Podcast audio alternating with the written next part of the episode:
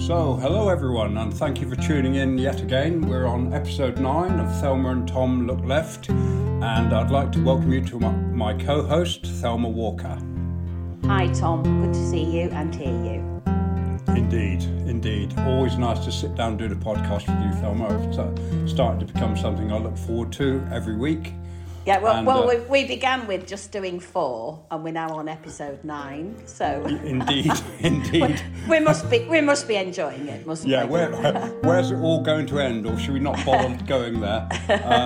I mean, I'd be quite happy to keep going for the time being. Anyway, it's certainly very enjoyable, and hopefully taking us away from mainstream media and a few other people coming with us.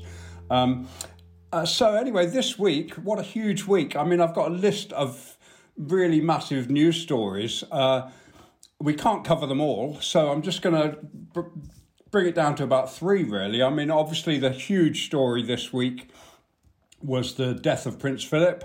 Absolutely massive effect that's had on the nation.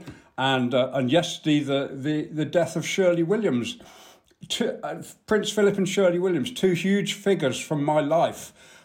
Right through, really, from when I was a kid, almost. Perhaps not Shirley, from when I was a kid. I wasn't so aware of her, but just massive. I know, I'm older than Thelma, and... Not that much. Not that many years. Well... Anyway, you're being very kind, Tom. Yeah. I'm not going to tell you how old Thelma is, but I'm really old, I'll tell you that. But anyway, yeah, Prince Philip and Shirley Williams, and my condolences to the families of both of those people. And, you know, death is hard to deal with, and I know it's part of life. I was absolutely shocked when my mother died, and I didn't even really get on with her, to be honest, but it just rocked me to the core, and it's just something that, you know, a little bit of respect, I think, to everyone involved. Anyway, so that's that one. The next big news, of course, which is having a huge effect on the nation, is the gradual easing up of lockdown. And I went out this morning for a coffee with my old hippie friend. It's turned into a bit of a regular thing now, and it was very different to last week, where last week we had to buy takeaway coffees and sneak off into the park and find somewhere quiet to sit. This week people are socialising and calling you over and would you like to join us and all this stuff going on. How do you feel about it, Thelma? Mixed feelings, I think. Yesterday morning, for the first time, we sat outside a local cafe, and somebody asked for our order, which it really seems strange after so many months of that not happening. Just a simple thing that you took for granted in the past. And all the usual COVID precautions were being taken. You know, it was good to see that things are still in place. So, yeah, that felt really positive, actually. And the sun was shining, fortunately, as we were sitting outside. But then today on social media, I saw some of the scenes from last night in the centre of London. You know, huge shared tables outside, people packed together. Oh, and the alarm bells were ringing a little bit for me again. You know, so I've mixed feelings that I think something had to happen. I think, especially for the younger generation, it's just been such a terrible time for all of us. But I do think for younger people, they're being able to socialise. But it's people taking the proper precautions and thinking about their actions beforehand and where they're meeting and how many they're meeting and keeping that social distance if they can. It's all of that that I think inevitably when people perhaps are drinking a lot, and I'm not wanting to judge here, but we just do not want another wave of infections. And here in Yorkshire, the infection rate is still high. So I've got mixed feelings about it, actually. Mixed feelings. Yeah, me too. I mean, I can see... It's a real cleft stick to be caught in, isn't it? The human race is really in a very difficult situation now, bursting at the seams to get out there and have a bit of life, social life. And, it, again, for me as an oldie, I can get away with it. I go in my garden and I'm lucky enough to have a garden for a start. There are people in some situations that's diabolical and you can't really blame them for wanting to, stretch their stand up and find a bit of space. But, I can see, like coming from a farming background, if you get a virus or an illness in your animals, you just isolate it and totally, absolutely, until it's sorted, like we did with foot and mouth. That was only 12, 13 years ago, I think.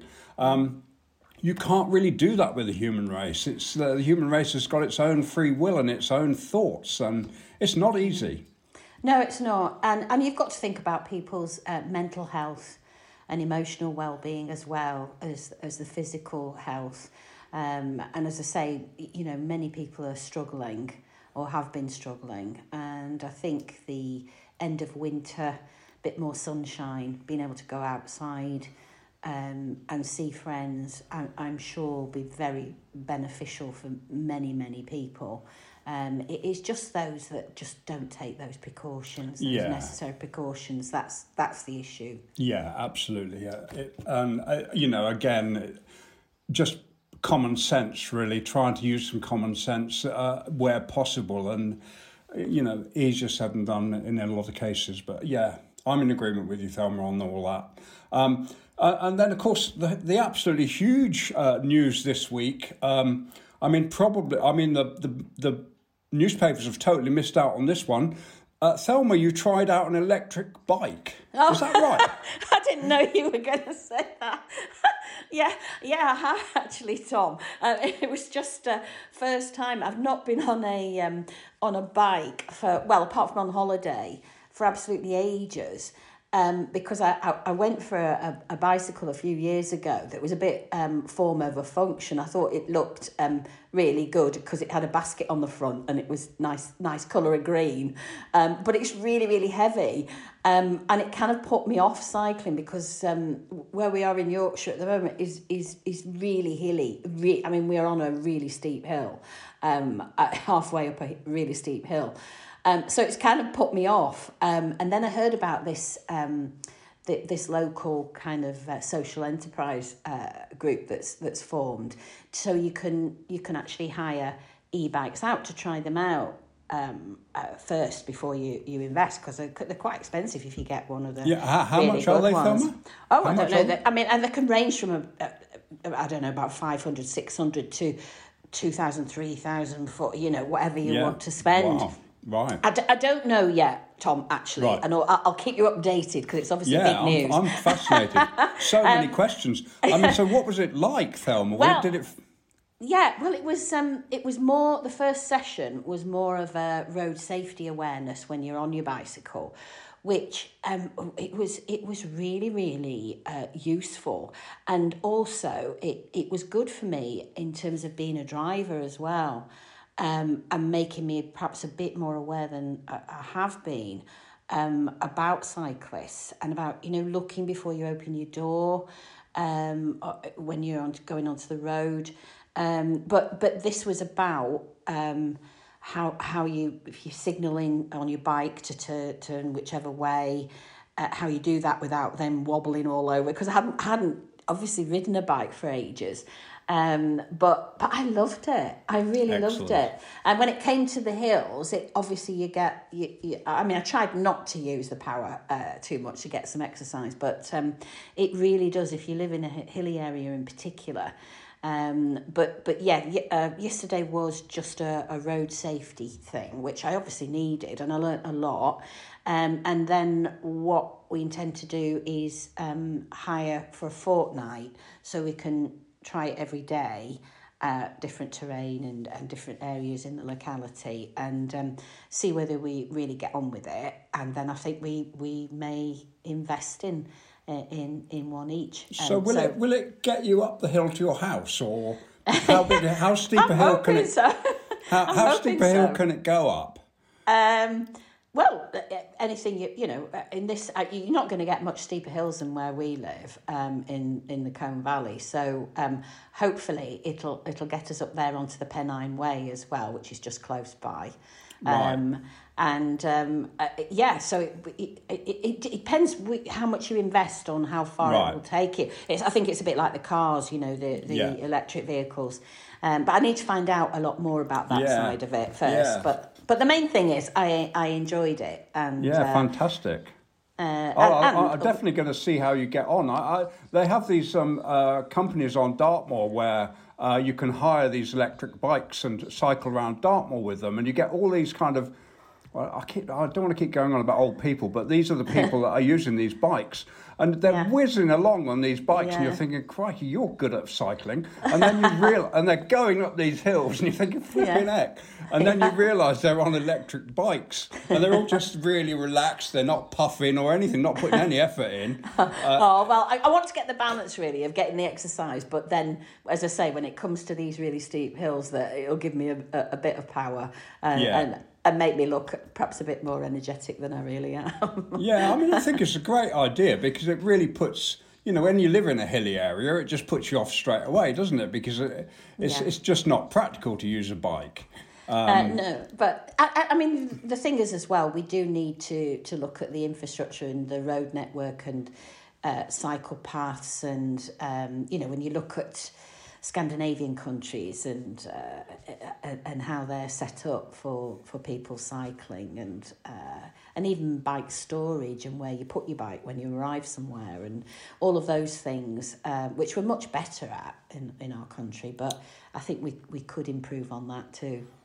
Yeah, absolutely. Well, we're definitely going to keep in touch with that story, a huge story that Thelma has tried out an electric bike. And we'll keep you informed of how that goes. We take a short break now and we'll welcome back with our guest in a couple of minutes. Okay, thank you.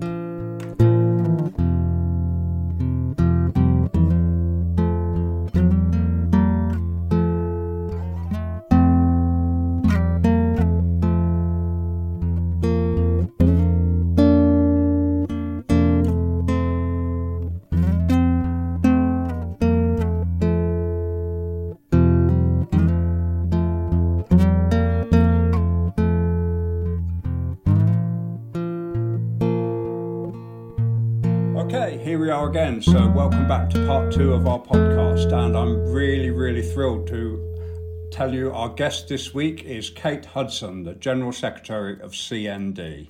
And just before I pass over to Thelma, I'm just going to say CND has been around in my life pretty much ever since I can first remember anything. I was 7 when CND was formed, and I don't know how, but I was pretty much always aware of it. And I think it might be because my dad, he used to take the News Chronicle, and he was in the Liberal Party, and he was passionately into politics, as he still is. He's 98 now, and he's still passionately into politics. And I think he must have said something about it, I don't know, but I knew all about it, and I've got a couple of stories later about how it's had effect on my life here and there. But anyway, I'll introduce you to Thelma now, Kate, and lovely to have you with us. Thanks for inviting me, Tom. It's great to be with you. Hi, Kate. I feel as if we know each other, even though we've only met over Zoom meetings over the past year. But it's great to see you again. And I was just looking at your bio in terms of a writer, academic, Stop the War Coalition, European Left Party, 2013 founder of Left Unity. It goes on and on. I'm almost exhausted reading it. I'm exhausted now. Just amazing. Do you find time to relax and switch off? What do you do? You know, other than working and being engaged with different campaigns, do you have a release, an escape, an opportunity to switch off? I think I've become quite good at trying to set aside bits of time for other things. I mean, you could ask my partner and he might disagree with that and say, why is she always working? A bit like mine. Yeah. But in fact, I mean, there are other things I love doing, and funnily enough, being in lockdowns meant that I have actually been able to do a bit more of those. So, for example, gardening, which I've always loved. I haven't had that much time over the past few years, and until the lockdown, you know, over the last year, you'll be pleased to know that I've got some pots with little seedlings coming up. You know, I've got some spinach, got some tomatoes and so on. So that's a real joy. And I've actually spent more time out in the garden. I hope my colleagues from work aren't listening. But during the day, I've been, you know, in my lunch break, of course, I've been out in the garden. We've got lucky to have a little pond, so go and check out the frog spawn and see how that's doing. We spotted a fox this morning lying on the lawn. So that, I mean, everyone talks about nature during the lockdown. That's been like a real godsend, really, having those spaces and that kind of outdoor thing. Then I like, well, I don't know whether I like exercise, but we find time for exercise. So we always go out for a walk every day. I'd sometimes do like online gym things, you know, to try and do a bit of stretching. And I've just been talking with Tom about trialing an e-bike for the first time yesterday. And did you do that? Yeah, I had a practice yesterday, and we're going to rent first for hire it for a couple of weeks just to see whether we get on with it. But it's just, we're the same, we walk every day, but even walking, and even when we're lucky enough to live somewhere beautiful, sometimes you like a choice of different forms of exercise, don't you? Exactly, and enjoy them. Yeah. And funnily enough, at the weekend, we went to a different little local park and we found they had outdoor table tennis tables, and we love table tennis. So yesterday, even though it was quite windy and the ball was blowing all over the place, we were there with our table tennis rackets having a go. They're just doing something different, really, isn't it? Yeah, it is. And I don't know about you, but when I'm walking with my husband, we'll tend to talk. If you're in front of a television or you're both in different Zoom meetings, you don't have that conversation the same. I don't know what it is with us. I don't know whether you're the same, but whilst we're walking, we talk about different things more openly. But well, I'm glad to hear that you are really human. And I am. Was there some doubt, Thelma? When I was looking at this bio, I thought, when on earth does Kate actually... Well, it has been spread over quite a lot of years, Thelma. I suppose I'm thinking when I get to our age, you'd have done quite a bit. But certainly your list of... It's inevitable, isn't it, really? Yeah, I know Tom is absolutely dying to ask you more about CND, so I'm going to hand over to Tom now. Yeah, Thanks, okay. So, Kate... Brilliant. I can't believe I've got a chance to talk to someone that knows a lot about this subject. I've had so many thoughts during my life about this. I've got quite a few questions, so we'll just try and rattle through them best we can. I want to start really very recently. You know, obviously the government recently, out of nowhere, it seemed. Well, I believe there was some kind of a review, but their reviews are, you know, are they worth the paper they've written on? But they announced they're going to get 40 extra nuclear warheads. Now, my question straight away to that is, what's that going to change? Why are they doing that? And I mean, I know that's a huge question, but you hopefully can throw some light on that. Well, actually, it's worse than you're saying, Tom, because it's not 40 new warheads, it's 40% increase in the arsenal, so that's like over 60 more, you know. So wow. I mean, it's just a complete craziness, and as you say, it was completely unexpected. Even though we've been waiting for this new so-called integrated review that was going to look at defence, foreign policy, development and all that, been waiting for that for over a year now, literally no one thought that it was going to include this arsenal increase, because in fact the nuclear arsenal has been declining very gradually since the end of the Cold War, and there was nothing to suggest that was going to be reversed. So this was like totally out of the blue.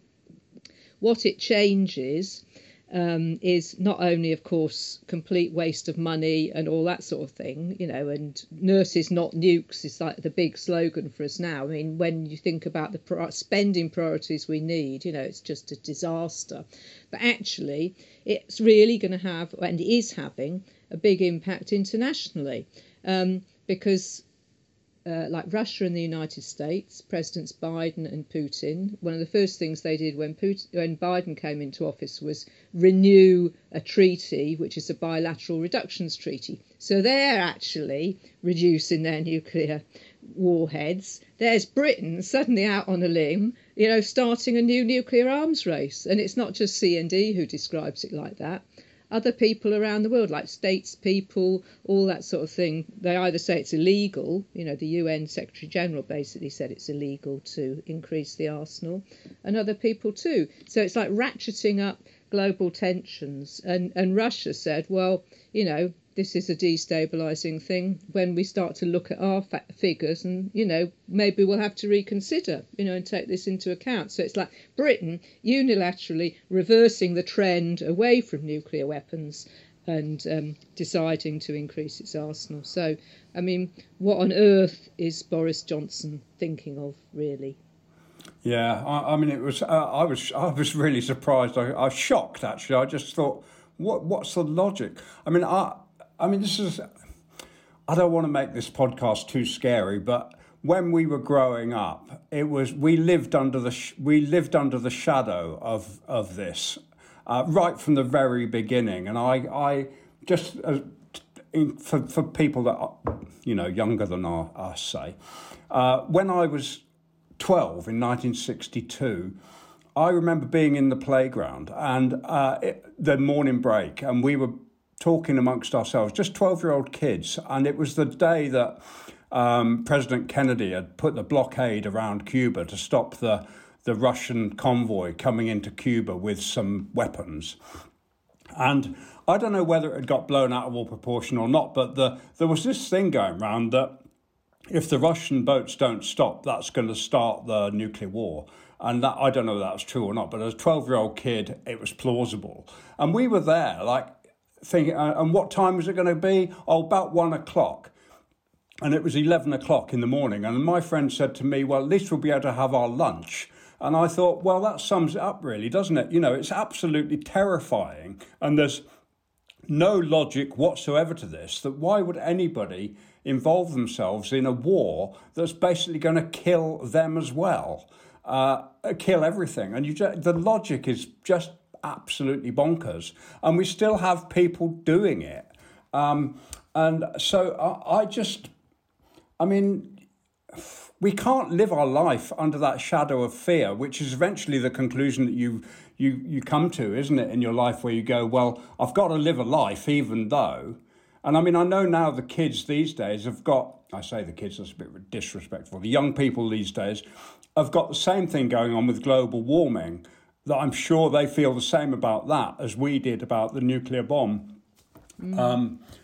You know, how do you kind of keep your life in perspective with... Yeah, well, I mean, the other thing is, Tom, I mean, I'm glad you mentioned climate change, because it's not just a kind of, you know, generational thing where we were all upset about that and now they're upset about this.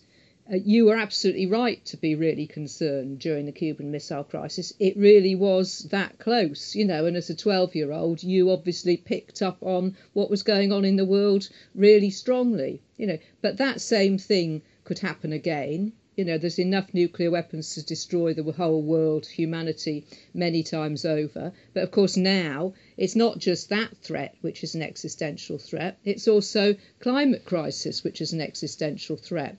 And increasingly, campaigners are linking the two things together. You know, we face both of these existential threats, and both of them have to be dealt with. And while there's a situation that, well, there are climate change deniers out there, you know, fortunately no longer in the White House, you know, but there's a great recognition that it's a problem that everyone has to address. With nuclear weapons, there's still this small number of countries that doesn't accept that it's a problem, you know, like Britain, like the US, like Russia and some others, and they seem to think that they need to have these nuclear weapons, you know, even though they could destroy everybody else and themselves, you know, and it's just has a devastating cost financially, you know. So that's the real problem, Tom. You know, we have to address both of these issues. We have to see how they're linked, because of course nuclear has a big carbon footprint as well, you know, as does the arms trade. And I suppose one of the things that CND over the last years, you know, it's been that we've tried to get away from it being seen as this is about nuclear weapons, you know, as a separate thing, and understand how it's part of the whole set of problems that we face, you know, across society, you know, to do with wrong priorities. Many people say it's to do with capitalism and, you know, other priorities around, like Boris Johnson, for example. He's talking about global Britain. Is that Britain punching above its weight? You know, like Tony Blair used to say, you know, is it about looking big and powerful on the world stage? Yeah. You know, all those things have to be challenged. And funnily enough, you know, although this is a problem that could destroy the world, there's only 9 countries that actually have nuclear weapons. None of the others have them, and most of them actually want to get rid of nuclear weapons. It's not just a campaigning thing from people like CND and that. You know, there are actually at the United Nations earlier this year, they introduced a new treaty to prohibit nuclear weapons, you know, and states around the world are signing up to it. You know, it's like we are the rogue states, you know, the nuclear weapon states, and the rest of the world wants to get rid of them because they know they would be destroyed. I mean, pretty much all the global south is self-organised into nuclear weapons-free zones, you know, so they're actually doing it, you know, but we are the problem, you know, Britain and the other nuclear states. Yeah, a few weeks ago I was going to talk to Thelma about this and we ran out of time, but there's 180 countries without nuclear weapons and 9 with, approximately. Yeah. And I often think, you know, the idea is that it's supposed to make us feel safer, which I'm going to talk to you about in a minute. But you just think, well, how do these other 180 countries, are they sleeping in their bed at night worrying because they haven't got nuclear weapons? I think it's the other way round. I think, you know, I don't know. Let's talk about the logic of how nuclear weapons can make you feel safer. What are they protecting us against, for example? I mean, I know I'm asking you to argue the other side's case there. That's only because I can't think of what the case is. Well, once you explore it, there isn't really a case, to be honest. I mean, one of the things that governments have said over the years, and in fact, I think that when the government was introducing the integrated review last month, they used this same kind of cliche, and they call it the ultimate insurance policy. I mean, I've heard that many times. But when you think about that, an insurance policy is there to kind of bail you out or give you payback once the worst thing has happened, okay? It doesn't stop the worst thing happening. You know, so it's a kind of completely wrong description. You know, after nuclear war has happened, you know, there can be no insurance. There's no kind of way back after that. So it's a complete misnomer. And actually, when over the last 15 or so years, you may be aware that in Parliament, I mean, Thelma will be aware of this in particular. In Parliament, on 2 occasions, there have been big debates and votes about whether or not to replace the current nuclear weapons system. I mean, this is without the kind of arsenal increase, whether or not Trident, the nuclear weapons system, should be replaced. And so there have been, you know, quite more in-depth discussions around this. And in 2006, the first debate and vote was taken under Tony Blair's leadership. And it was decided, yes, they would start the process. You know, they'd do R&D and they'd, you know, all that kind of thing. Sort of wouldn't cut the metal yet, but they'd get going on the kind of design stage of the replacement of the system. And at the time, Blair was kind of seemed to be gung-ho about it. And then when his autobiography came out subsequently, there was a whole section about this. And in it, he said, I looked at both sides of the case, you know, for and against, because it was obvious that, you know, there was no nuclear threat to us or anything like that. He said, but in the end, I came down and with the view that we had to replace Trident because not to do so would be too great a downgrading of our status as a nation. OK, so he wasn't even saying it was a military thing or a security thing. He was saying it was about status, you know, and I've heard conservative, senior conservative figures say that very same thing. And I've heard some, you know, retired generals and field marshals are also on the record saying it's militarily useless and it should be scrapped. It is a status thing, you know, and that's not an acceptable reason to have weapons of mass destruction, to spend our resources on it, to play that role in the world. You know, it's just not acceptable, and it has to stop. And actually, they just make us a target. Nuclear weapons are not targeted on little islands with no nuclear weapons. They're targeted on other nuclear states, and that's why we should be frightened. I've mentioned before, Kate, that we seem to have lost any moral compass with regard to our foreign policy. One of the things, just coming in, Tom, sorry, because I know you probably got other questions. No, you're okay. But one of the interesting things for me when it comes to a general election and you've got the opposition leaders, or when we had the leadership campaigns going on, that often the key question they're asked by MSN is, would you press the nuclear button? And it always comes up at every election, and it came up for the different candidates for the leadership of the Labour Party.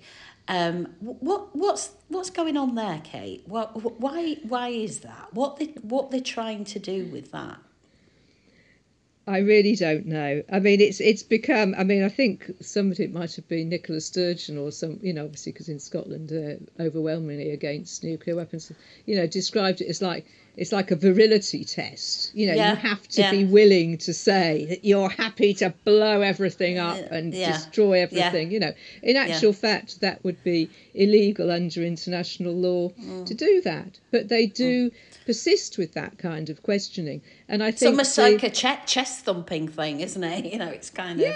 It's completely bizarre. But then there's, in my opinion, in the political sphere, you know, amongst some significant parties, there is a notion that you have to be really tough on defence to win votes, and that, you know, backing the nuclear weapon system, they always call it the so-called deterrent, it's actually nuclear weapons, that's the way to win votes, you know, and unfortunately Labour has laboured under this illusion for quite a long time, and unfortunately Labour is still got the kind of pro-nuclear weapons position. But if you look at opinion polls, right, like over the last decade or more, but I'll tell you about the most recent one, which we had done, commissioned in January by Cervation, and it was when the Treaty on the Prohibition of Nuclear Weapons had come into force at the UN. So we had a poll on this,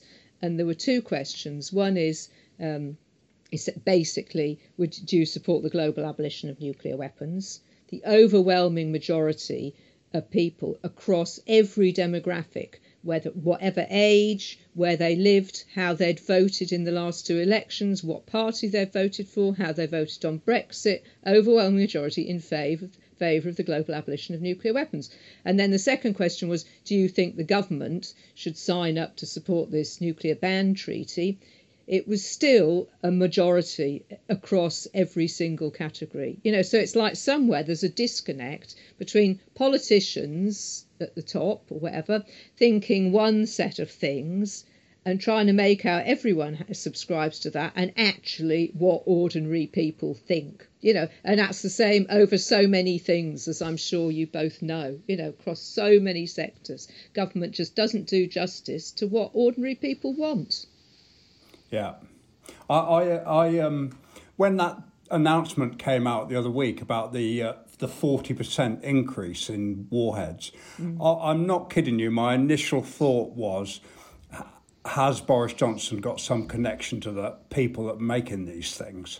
Because that can only be you know, there is no other reason apart from the establishment somewhere making some money out of it, which is clearly, I mean, I know that runs a lot of the defence industry decisions. It's economic and political rather than sensibly strategic or whatever. It's just one of those absolutely ridiculous things that's going on in the world, isn't it? I mean, it's not the only one, but so, like you say, the majority of people can see right through it, but no one can do anything about it. Mm. Well, I mean, I would never say no one can do anything about it. I walked right into that, didn't I? Because there's plenty of... I mean, there are plenty of MPs, Tom, you're talking to a lead campaigner here, Tom. What a gaff. What a gaff. Yeah, that's bad, Tom. Very naughty. I mean, it's not only there are MPs and political parties that are against, but there's the people out there. I've just told you the overwhelming majority are against nukes, Tom. You can't think we're impotents, you know, mobilising and stuff.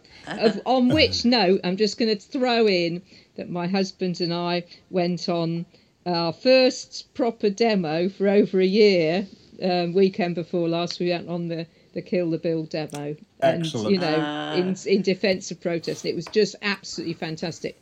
People, overwhelmingly young people, really diverse.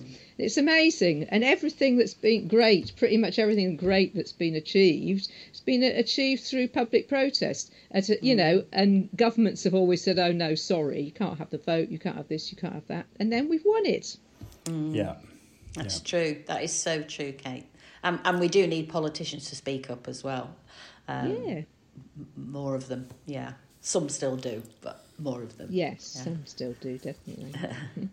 So, OK, one more thing I want to ask you about, Kate. It's been great, really great. I kind of kept half an eye on the news throughout my life. I've never really been active in politics, but it's always fascinated me how the establishment runs the country. And I know pretty much for a fact, and I'm sure you can back me up on this, maybe not, that throughout the 80s and probably before, MI5 have seen CND as a threat to the establishment and have monitored various people along the way and even infiltrated CND and all sorts of stuff that you just think, oh, that could only happen on the telly, has happened. It reminds me a little bit, well, it's shocking, but it's not as shocking as what the establishment did over the last 4 or 5 years to utterly destroy the chance of a left-wing administration. I just wondered, do you think I'm a conspiracy theorist for saying things like that, Kate?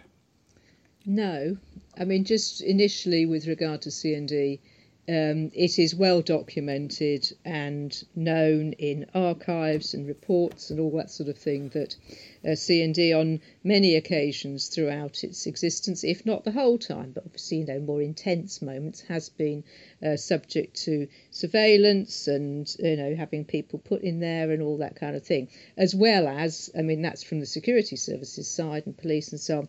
But then, of course, also we know that there were, you know, very serious attempts politically, open political attempts to discredit CND in the 1980s, and then, of course, attack by association the Labour Party leadership at that time, Michael Foot, of course, who was a founder of CND. You know, so that's well documented, and you know, fast forward to, you know, the last. What is it, 6 years since we were fortunate enough to see CND's Vice President Jeremy Corbyn elected to the leadership of the Labour Party, and the hope that inspired, and the tens, if not hundreds of thousands of people who came into the Labour Party because they thought it, you know, could now stand for something new, could stand for change and a transformation of society in the interests of everybody. I mean, you know it, you've lived it, you know, particularly Thelma. You know, but that's what people hoped for. And it was expressed, although it didn't, you know, quite get there in terms of what we would have liked in CND, you know, it was a different kind of approach to the world as well. So, yeah, and what did we see? We saw once it appeared, once it became clear in particular that Corbyn's policies were popular after the 2017 general election and the great popularity of the manifesto there, you know, and people coming round to understanding what the project was about. You know, then after that, complete overdrive by the right wing, the establishment, seemingly everybody, to discredit somebody who's probably the most decent and sincere person I've ever had the fortune to work with. You know, I mean, just deeply shocking. Just really shocking. So that's a good moment for me to come in there, Kate, if that's all right, Tom. Yeah, absolutely. That was a lovely tribute there. Yeah. Kate, yeah. Thank you. And you know, I would echo that, Kate. Yeah, but just linked to that, Kate, you'll be aware that over the past few months I've been working with different left political parties and campaign groups, engaging with them, and my hope is that we can in the future not forget that vision and those progressive policies that were in the 2017-19 manifesto. And my hope and vision is that we can bring a coalition together on the left. What are your thoughts about that and how we could possibly get this growing movement, because it is at the moment, because I believe there's a political vacuum, and I do believe there's an opportunity for the left to come together in a coalition. What are your thoughts on that? I think, Thelma, that has to be the way forward, because I haven't been in the Labour Party for like over 20 years. I was in it briefly and then I left in 2001 when Blair started bombing Afghanistan. You know, I didn't think it was consistent with being in CND. But people have seen, I think, you know, with Corbyn, the Corbyn leadership and all that kind of thing, they've seen what kind of politics they want. They've seen it very clearly articulated. And now the way, unfortunately, that the current Labour leadership has gone, that's been just completely wiped out. Not in you know, in society, but it's been pretty much eradicated in the Labour Party, and those policies are in the process of being destroyed. And it makes one weep almost, you know, to see the kind of things that Starmer is saying and doing. But that desire for change, you know, that is still very live in society, and there are tens, if not hundreds of thousands of people who still want that politics, and they still want that change, and they want that vision. You know, and so the question is, now you say there's a vacuum. Yes, people are there and they want some. I think people want something new, you know, and some of us are in other organisations. You mentioned earlier on that I'm in Left Unity, which is a kind of British part of the European Left Party, which is a radical left party, quite big and broad across Europe, you know. We always supported Corbyn, you know, critical friends wanted him to be elected and all that sort of thing. He's no longer in that position, but we would be absolutely delighted to work together with other people with that same vision of a transformation of society, you know, and we have to get out of our little bubbles, you know, and start working together. And I think pretty much we must all want to do that, you know, and it's a question of just being open to doing that. And Thelma, if I can just pay tribute to your approach, I think it's fantastic. You know, you just show a real confidence in people's capacity to have trust and respect for each other, you know, and to rebuild and bring things together. And I think that, well, I'm right there with you wanting that to happen. You know, absolutely. It means a lot to me to have your support with that, Kate. And I do actually believe it's possible. And would also say the pandemic, for all, you know, it's exposed inequality, race, gender, poverty, all of those things that have been exposed through the pandemic. Also, on a more positive note, we've learned a lot from the pandemic, and I think people's awareness has been raised about this inequality and about issues of race, as I say, and gender. That's why I feel now is the time. I don't know what your thoughts on that. This has brought about this almost watershed moment where the country is crying out for progressive policies and that change that is so needed, that was actually doable in 2017, but even more so now, and even more progressive and more radical policies and change are needed.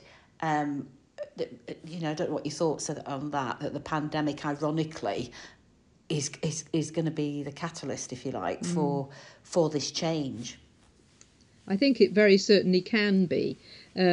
I remember earlier on in the first lockdown there was a slogan, "No going back," no going back to how things were before. And I mean, and that was particularly poignant, when within the first lockdown you saw how homeless people were taken off the streets and housed, and you could see what was possible. And in CND terms, people who had been making nuclear weapons and other forms of weaponry were taken off that, and they were put on to making ventilators, PPE, and absolutely. You could see the potential for transforming society, not like just in the abstract, but concrete stuff about what we produce, what we value in society, the kind of what we will pay for, where our money should go. Great point. I mean, it's the same, I think, about the way furlough has been implemented when people dismiss UBI and maybe trialing UBI.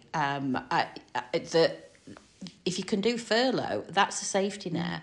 And in the same way, for people, UBI would be. I think, really, really interesting. Yeah. I mean, one of the things that it strikes me, after Thatcher, the kind of drive to discredit socialist ideas, which, Blair and other people in the Labour Party and sort of New Labour at that time bought into, that you kind of just trashed all that sort of thing, and everything had to be down to the market. And I thought over many years, what we need is to kind of restore the understanding of the value of the role of the state, and the role of planning, for a long time, it's like, oh, it's a dirty word. You don't want the state involved. But then in dealing with this massive public health crisis over the last year, what have we had but the introduction of planning, planning for rolling out the vaccine, planning for testing, all that kind of stuff. And we've had massive state intervention in terms of supporting businesses and individuals and, the NHS. So it's like it's been shown to be what you absolutely need, and it shouldn't be what you resort to just when there's a crisis. It should be playing that really positive, constructive role in the interests of everybody all the time. Yeah. Yeah, it's true. It's exposed what can be done and that a different world is possible. I think, that's what we take, the hope I take from such an awful year. Yeah. Tom, have you got any last questions? I'm just going to say one last thing because we're probably running out of time here a bit. But we had we have loads of nice messages from people that listen to the podcast, and I did mean to sort out a few to read out because I love telling myself how everybody thinks I'm wonderful. They do. Of course, Tom. Thank you very much, Kate. What did you say? Could you repeat that? One lady listened to the podcast and she put a message up saying that, she comes away from listening to the podcast with dual emotions of despair in a way at how bad things were, but some hope there as well. And I read it to my wife and she said, well, you want to step up the hope and cut back a bit on the despair. So I meant to say that to Thelma, let's kind of, ramp it up a bit that everything's going to be wonderful. And be wonderful, Tom. It can be. Yeah. So I'm really pleased that this podcast has been so positive because I've got to be honest with you, Kate and Thelma, I was a little bit worried that, CND and the nuclear bomb, quite heavy topics, But it's come out all really good, I think. I mean, obviously, we'll find out when we listen to it, but I think it's been a really wonderful podcast, and it's been great to have you with us, Kate, and really enjoyed your input, and hopefully you'll come back and do another session with us sometime soon. It's been really great, and it's such a marvellous initiative from you both. I know people really enjoy it, and it means a lot. So, you know, all strength to you both with it going forward. Thank you, Kate. Thank you so much. Thank you. So thank you, everybody, for listening to the podcast, and thank you to our guest, Kate Hudson. Been wonderful to have you with us. And thank you to my co-host, Thelma. As always, I've thoroughly enjoyed your company. If you've enjoyed listening to the podcast, please remember to, tick the box and say you'd like it to come automatically to you. And please also tell your friends. The more people that listen to the left media, the less time they spend on listening to the mainstream media, and that's what we want. We want you to hear what's really going on, not what they want you to think is going on. So I'll pass you over to Thelma to say her goodbyes. Yeah, thanks, Tom, and thanks, Kate, for joining us. It's I've really enjoyed our conversation today, and I'll leave you with the words of Albert Einstein. The world is a dangerous place to live, not because of the people who are evil, but because of the people who don't do anything about it. Solidarity.